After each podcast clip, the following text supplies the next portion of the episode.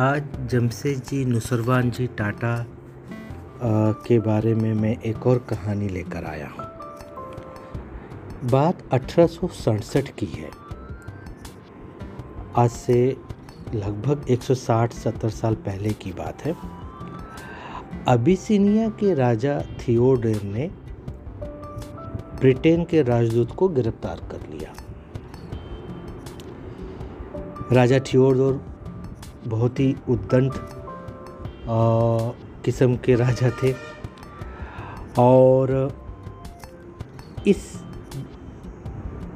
राजदूत को गिरफ़्तार करने से एक बहुत ही डिफ़िकल्ट सिचुएशन आ गई। तो ब्रिटिश सेना अगर डेफिनेटली कोई एक कंट्री का राजदूत को या किसी बड़े ऑफिसर को गिरफ़्तार करे तो दूसरा कंट्री उसको पसंद नहीं करेगा। बात धीरे धीरे बढ़ने लगी और आशंका ये होने लगी कि ब्रिटिश सेना उस पर हमला करेगी। तो युद्ध जैसी सिचुएशन खड़ी हो रही थी। नुसरवान जी टाटा ने एक प्लस एक मतलब एक अधिक एक मतलब दो। ये अंदाज़ा लगाकर कहा कि अगर बात आगे बढ़ी तो युद्ध होगा। युद्ध होगा तो ब्रिटिश सेना को युद्ध लड़ने जाना पड़ेगा। अगर कोई सेना युद्ध लड़ने जाएगी तो उसके लिए तैयारी चाहिए होती है। युद्ध दस दिन, पंद्रह दिन, एक महीना, दो महीना चल सकता है। तो जो सेना है, उनके लिए अलग अलग तरह के सामान चाहिए खाने पीने का सामान चाहिए। तो उसको बोलते हैं रसद। रसद की ज़रूरत पड़ेगी। तो उन्होंने कहा कि इतने कम समय में चीज़ें इकट्ठा करना, इसका नसरवान जी को बहुत अच्छा अनुभव था एक्सपीरियंस था, क्योंकि उनके कनेक्ट्स भी नेटवर्क भी काफ़ी अच्छे थे। तो उन्होंने अंदाज़ा लगाया कि जमशेद जी, अगर अबिसिनिया पर हमले में सेना की कमान जनरल नेपियर संभालेंगे, एक तरह से कैसे, देखिए प्लानिंग की जा रही है कि अटैक होगा, उसमें कौन सी आर्मी जा सकती होगी, उसका लीडर कौन करेगा उस आर्मी में कितने लोग होंगे? और उन्हें क्या क्या चाहिए होगा? तो उन्हें बोला उन्होंने लिखा सोलह हज़ार सिपाहियों के लिए खाना पानी आ, पानी की मशक और रसद की ज़रूरत पड़ेगी। और लगभग एक साल तक लड़ाई खींच सकती है तो एक साल तक सोलह हज़ार लोगों के लिए ज़रूरत चाहिए। तो इसका मतलब वो ज़रूर ऑर्डर मांगेंगे टेंडर निकालेंगे। और इस तरह से उन्होंने उसकी व्यवस्था करके, पूरी प्लानिंग करके अपना प्रपोजल सबमिट कर दिया। और अंग्रेज़ों को प्रपोजल पसंद आया और एक बहुत ही बड़ा ठेका ऑर्डर टाटाओं को मिल गया। और इस लड़ाई के ठेके से टाटाओं ने भारी मुनाफा कमाया, काफ़ी प्रॉफिट मिला। अब जो प्रॉफिट आया था, उससे जमशेद जी ने एक नया व्यापार करने की योजना बनाई। कुछ नया बिज़नेस करने के लिए। तो देखिए किस तरह से व्यापार में उन्होंने अपॉर्चुनिटी प्रॉब्लम को अपॉर्चुनिटी में कन्वर्ट कर दिया कि ये प्रॉब्लम है तो इससे एक नया अवसर हो सकता होगा।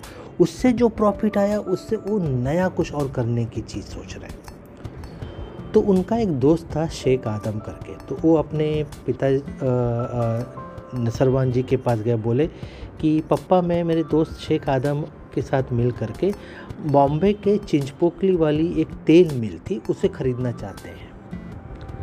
नसरवान जी को थोड़ा सरप्राइज़ हुआ कि ये टूटी फूटी मिल क्यों ख़रीद रहे हो? तो उन्होंने कहा कि हम वो टूटी फूटी मिल ख़रीदेंगे, क्योंकि वो सस्ते में मिलेगी, मैं उसकी ज़मीन देख रहा हूँ मैं, और उसके जो पुराने कलपुर्जे हैं। और उस मिल को तेल मिल में न करके उसे कपास, कॉटन का मिल में बदल देंगे।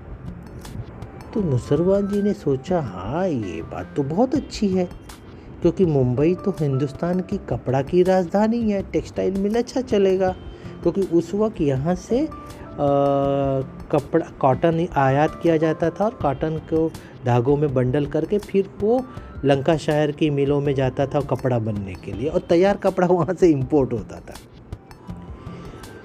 तो अठारह सौ उनहत्तर में 1869 में जमशेद जी ने बेकार पड़ी मिल खरीद ली और उसे कपड़ा मिल में बदल दिया। और उसका नाम उन्होंने रखा इंग्लैंड की राजकुमारी अलेक्जेंड्रा के नाम पर। इसलिए उसका नाम हो गया अलेक्जेंड्रा मिल। दो साल के अंदर ही उसमें अच्छा खासा मुनाफा हो गया।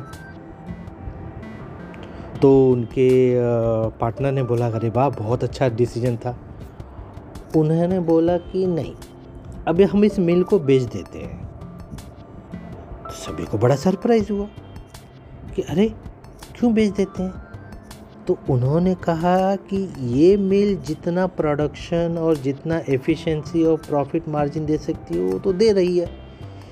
लेकिन अगर हमें बेटर प्रॉफिट मार्जिन और प्रोडक्शन चाहिए तो हमें एक ऐसी नई मिल लगानी चाहिए, जिसमें सारी नई मशीनें हों। फिर अलexandra मिल को बेच करके जमशेद जी ने भविष्य के लिए एक नई स्ट्रेटजी रणनीति तैयार की। और अब वे साधारण व्यापार नहीं करना चाहते थे।